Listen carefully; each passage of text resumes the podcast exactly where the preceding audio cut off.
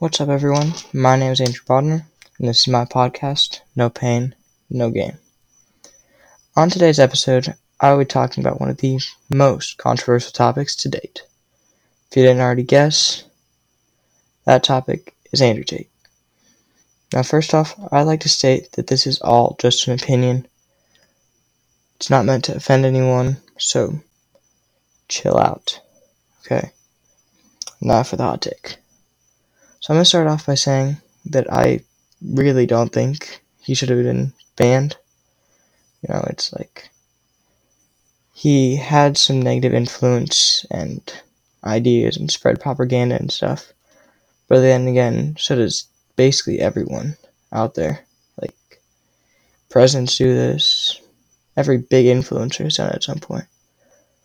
And the whole banning incident also ended up gaining him like even more influencer or followers and clout.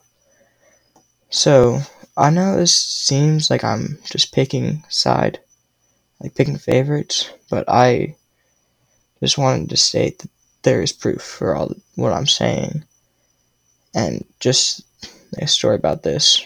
When he got banned, you know, the day that happened, was scrolling through TikTok, YouTube, and I was kind of surprised when I didn't see any of his videos or content or podcasts, whatever you want to call it.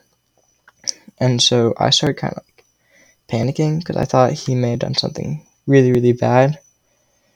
So, like, basically, the rest of the world did. I decided to go to Google, look it up. And the first thing that popped up when I typed in the letter A was Andrew Tate banning. Like, really? It's just. It was stupid that he got banned on these sites because social media fell for his trap. And he became even more popular. That's like. Everyone was talking about him. That's all you'd hear about.